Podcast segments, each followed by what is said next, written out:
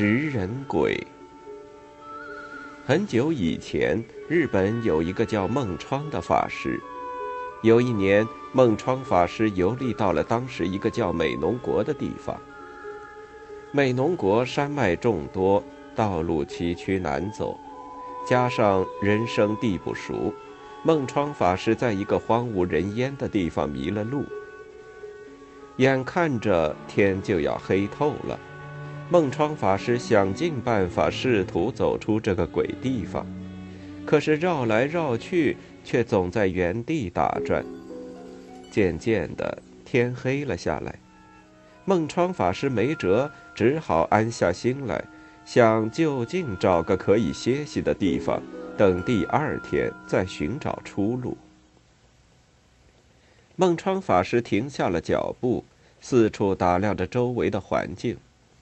突然间，他眼前一亮，在夕阳的余晖之下，孟川法师突然看见山的那头似乎有一座孤零零的寺庙。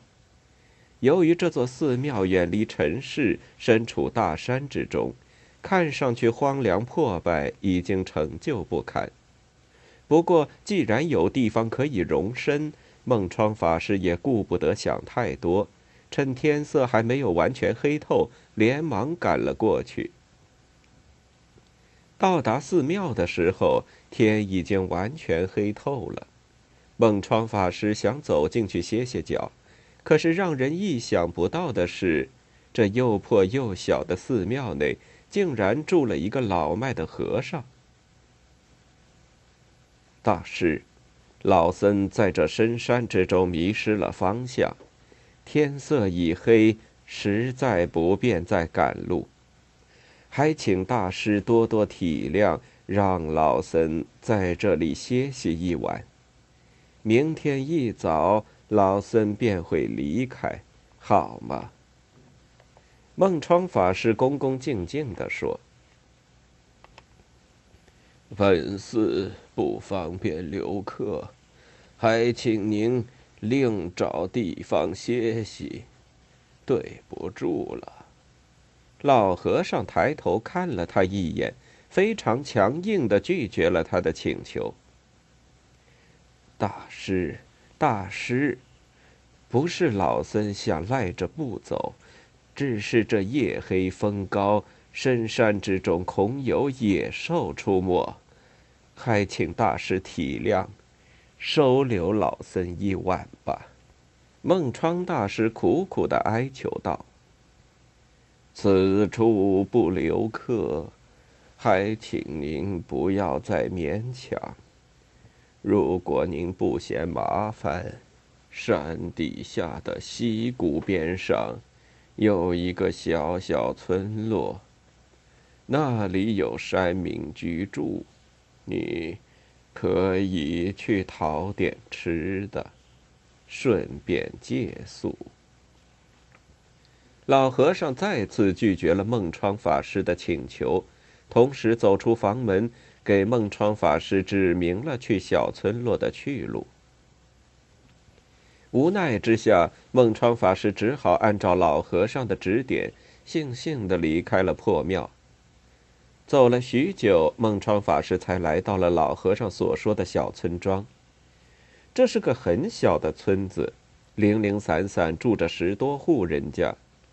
孟窗法师向村民们说明了来意，村民们很热情的带他前往村长家中拜访。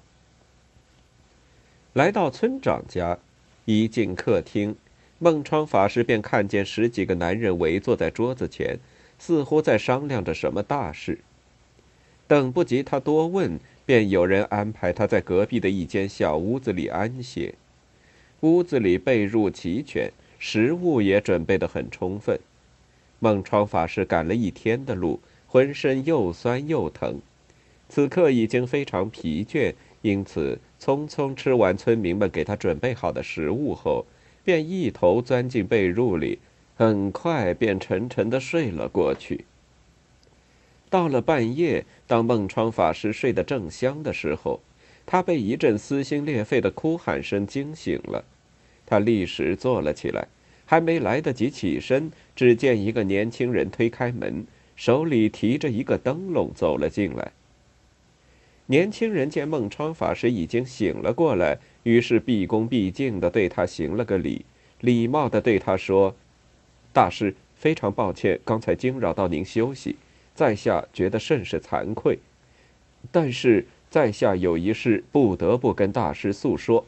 您劳累了一天，又是特地来投诉。”本应该如您所愿才是，可是，可是这件事实在让在下难以启齿。怎么回事呀？请您不妨直说。孟窗法师起了身，谦和的问道：“啊，呃，是这样的，我的父亲不幸在一个时辰前去世了，我是他的长子，现在已经成了这家的新主人。”刚才外面坐的那十几个人都是连夜过来给父亲大人守灵的。年轻人慢慢的解释着，脸上满是悲伤。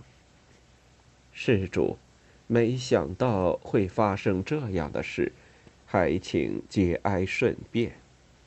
孟窗法师听到这些之后，心里不由得一惊，一种不祥的预感油然而生。大师，实在抱歉。此番我深夜前来，就是想告诉您，本村有一条不成文的规矩：只要是村里有人过世，那一夜村中所有的人都要离开这个村庄，去别处过夜，任何人不得留下。再过一会儿，我们将祭奠亡灵，祭拜过后，所有人都将离开这里，只留下死者的遗体在这个村中过夜。年轻人继续说道。既然贵村庄有这个规矩，老僧自然愿意遵从施主安排。只是老僧有一事不明，还请施主为老僧解惑。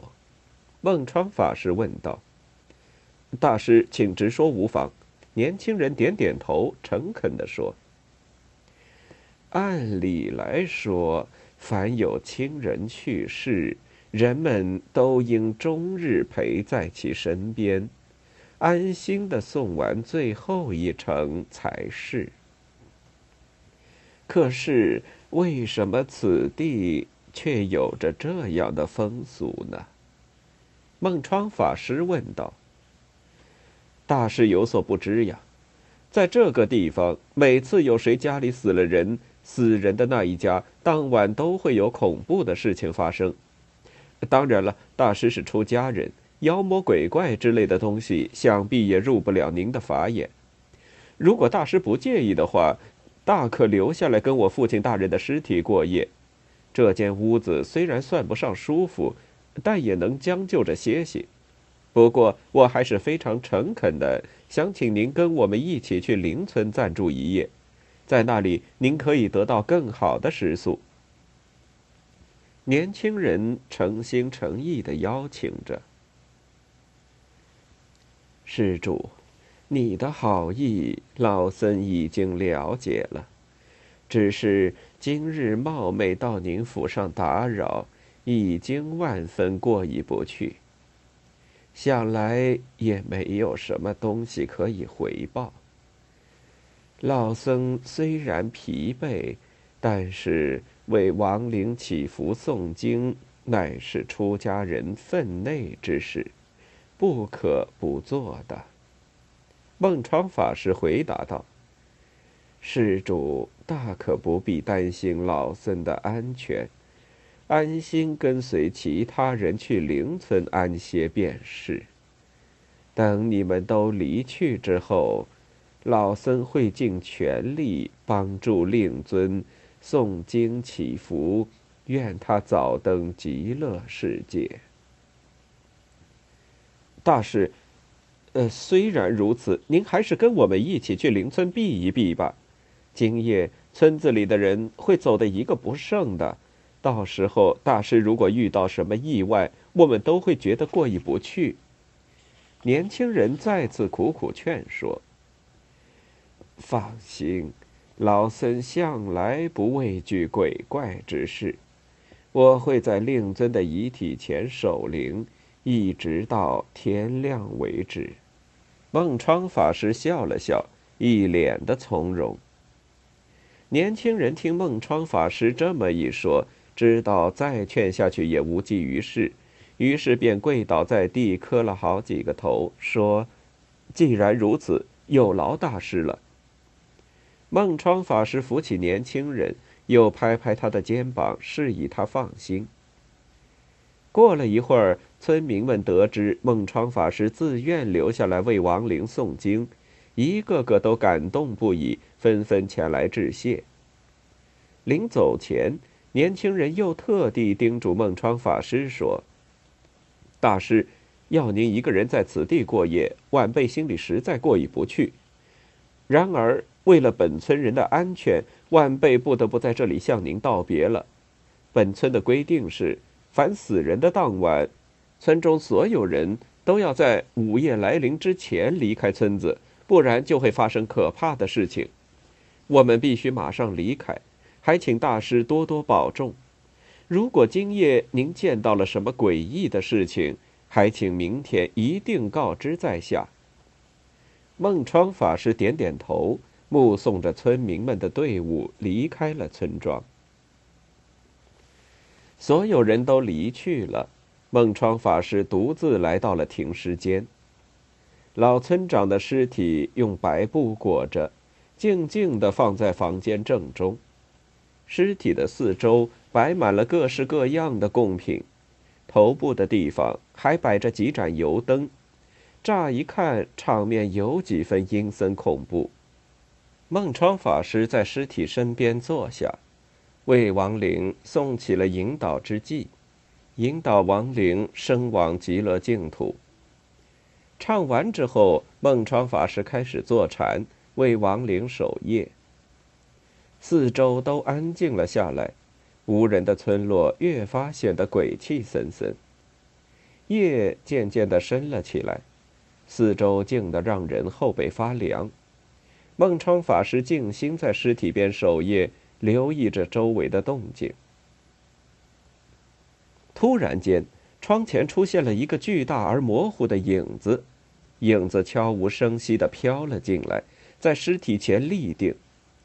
孟窗法师只觉得一阵阴风拂过脸面，紧接着他感觉自己的四肢已经无法动弹，喉咙里也好像灌了东西一般，怎么都发不出声音来。他只能呆呆地坐在原地，眼睁睁地看着那团影子慢慢地向尸体飘去。过了几秒之后，那影子竟然生出两只手一样的东西，抱着尸体的头，大口大口地啃了起来。孟窗法师被眼前的一幕害得几乎无法呼吸，不可置信地望着眼前发生的一切。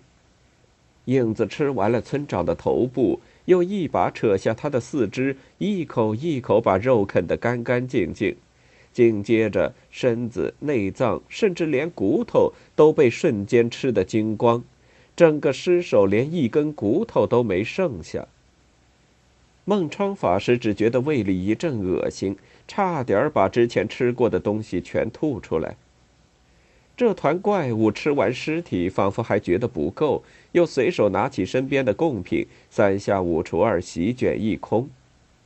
吃饱喝足之后，怪物仿佛发现了孟窗法师的存在，别过脸盯着孟窗法师，足足有好几秒钟。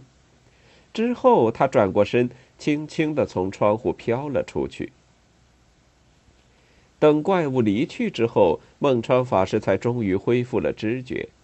他看着地上散落的灯台和碎布，心里泛起一阵寒意。没了尸体，他也无法再诵经念佛，更无心睡眠，因此便在大厅坐了一夜，直到天明。第二天一早，村民们陆陆续续回到了村中，村民们记挂着孟窗大师的安危。因此，回村后也顾不得休息，便径直往孟窗法师所在的屋子而来。孟窗法师一直保持着昨夜的姿势，一言不发的等待着村民们的归来。村民们见孟超法师安然无恙，心里着实松了口气。他们一一走进房间，又仔细检查了房间里的各个角落，确定没什么异常，这才放下心来。孟超法师注意到，这里的所有人都没有对尸体和贡品消失这件事表示过半分疑虑，更没有一个人大惊小怪。大师，现在您知道我们为什么要全村远离这里了吧？说实在的，昨晚我们都很担心大师的处境，现在看到您安然无恙，才总算放下心来。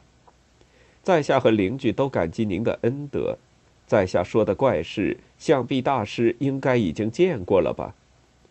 年轻人走上前来，向孟窗法师做了个揖，问道：“孟窗法师点点头，把他昨晚看到怪物的事情如实说了一遍。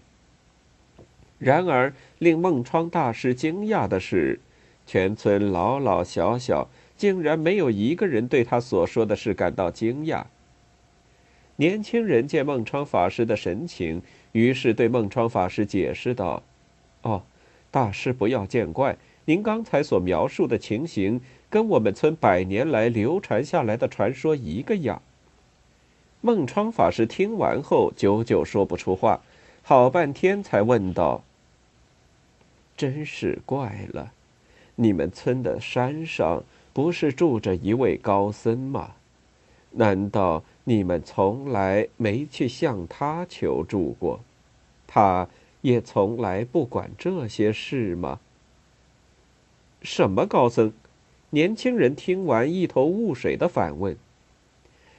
昨日老僧曾经在山顶的寺庙借宿，可是不想被寺庙里住着的老和尚拒绝。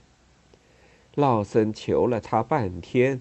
他才让我来这里找你们。可是听完孟窗法师的话，众人你看看我，我看看你，每个人都是一脸茫然，谁都没有说话。最后还是年轻人打破了沉默，他说：“大师，实在抱歉，您是不是弄错了呀？”我们在这里住了一辈子，从来都没听说过这里的山上有什么高僧，更没有什么寺庙，而且我敢说，这方圆百里内根本就没有和尚和寺庙。孟川法师还想说什么来着，可是想了片刻之后，便不再答话。他觉得这里的村民一定是被昨晚的怪物给吓傻了，所以才不敢多话。生怕惹祸上身。天色已经大亮，孟川法师向村民们问明了路，又讨了些干粮，向众人告别离去。途经寺庙的时候，孟窗法师不甘心，决定再次拜访那个老和尚，想证实自己是不是看见了什么妖魔鬼怪。这一次，孟窗法师很快便找到了小庙的所在地。果不其然，他在寺庙里依然见到了那个老和尚。可是让他觉得奇怪的是，这一次老和尚并没有赶他走，反而很有礼貌地请他进去休息。进了房间之后，老和尚竟然跪了下来，一个劲儿地向孟窗法师行礼，嘴里还一直在念叨。惭愧，惭愧呀！孟川法师扶起老和尚，惊异地说：“您虽然昨夜拒绝老僧在此过夜，老僧也未敢有半句怨言，还请您不要行这等大礼。多亏您昨晚的指点，我在那个村庄里休息得很好。”村民们也很热情，所以我心中不胜感激。今天特地过来致谢。老和尚依然长跪不起，脸上出现悲伤的神色。我接下来要说的一切，可能您会觉得非常震惊，但是请您千万听我说完。我之所以感到惭愧，并不是因为我拒绝你在这里借宿，而是因为您昨晚亲眼撞见了我的秘密。昨晚您所看到的那个吃死人尸体和供物的怪物，正是我呀！老和尚一口气说了出来。天哪，你是什么妖物？为什么偏爱吃人的尸体？孟昌法师惊讶地问：“既然您已经知道了我的秘密，那我已没有隐瞒的必要。其实，我就是专吃人肉的食人鬼。”老和尚的眼角流出了几滴浊泪，悲切地说：“很多年前。”我是这个地方唯一的和尚。那个时候，这里方圆百里之内，除我，便再也没有其他的寺庙和和尚。因此，只要这附近有人去世，村民们一定会抬着尸首，请我来为亡灵诵经祈福。当时不少人大老远抬着尸体上山来，经过多日的颠簸，有的尸体抬来的时候都发臭了。不知道从什么时候起，我便开始厌烦这种日复一日的无聊工作。像这样每天为死人诵经或者守夜。即便再辛苦，也只能混个温饱，别的什么都得不到。因此，长年累月下来，我的欲念和贪婪战胜了理智和善意。